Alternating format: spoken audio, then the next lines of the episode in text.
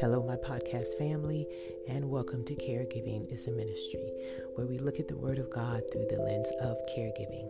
Today we're on Promise 7, and that promise is that God is faithful. Reading from the New International Version from Hebrews, the 10th chapter and the 23rd verse. Let us hold unswervingly to the hope we profess, for he who promised is faithful. Our God is faithful. In this scripture, the author is making a reference to Jesus Christ returning for them, as he made the promise in John, um, John the 14th chapter, verse 2. Remember, he says, I, he said, I go away and I go to my father's house, for in his house there are many mansions, and I go to prepare a place for you.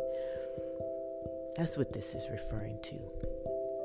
We have stated that our early sisters and brothers, they believed that Jesus would return in their lifetime, right? And as time elapsed, it's not surprising that their confidence or faith in what Jesus said began to kind of fade. You know, there's probably chatter amongst the people. Did he really mean what he said, or did we miss him? The author here offers encouragement, you know, to give Jesus, to believe Jesus, right? Because Jesus is faithful to his word, to not give up on what Jesus has told them to do, but to continue marching forward with the confidence and the hope of his return. As I peruse through scripture, I find it freeing when I see myself in the holy text. Recall maybe two episodes ago, I encouraged you to use your imagination and place yourself in Scripture.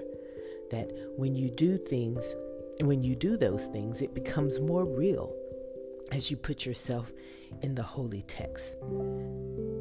And that's the case with this Scripture.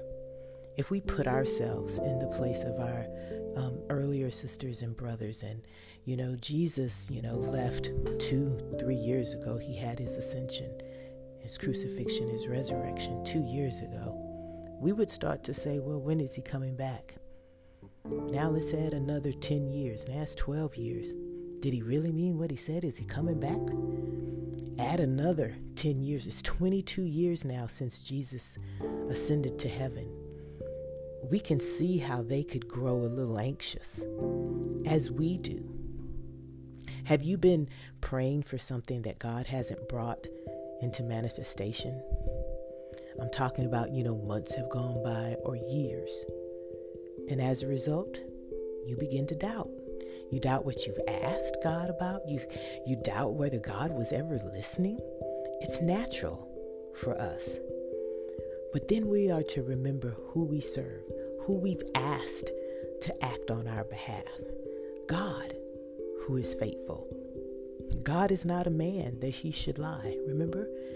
Therefore, if he said it, then that's it. I know there's a common phrase here in America where people say it, where they say, God said it, I believe it, and that settles it. But that's not accurate because whether we believe what God has said is really immaterial. What is germane is the fact that God said it. And therefore, it's God said it, and that settles it. that's it.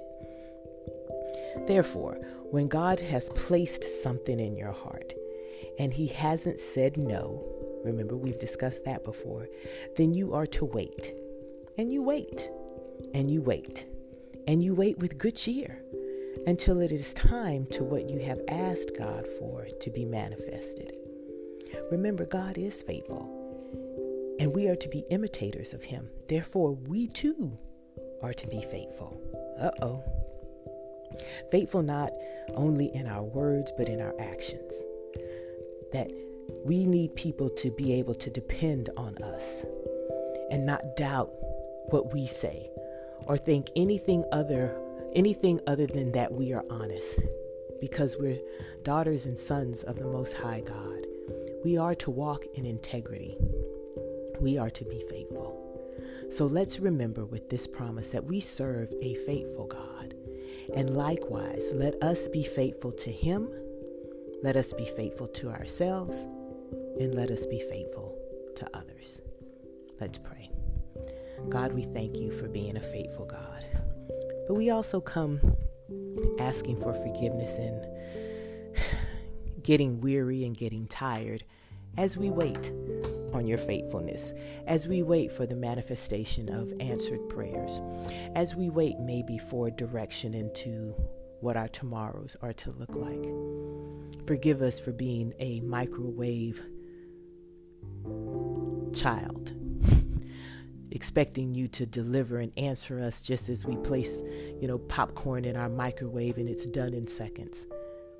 Help us to understand that part of the waiting period that you have us go through is so that we do develop faithfulness in you, so that we do develop the trust in you, knowing that eventually things will work out.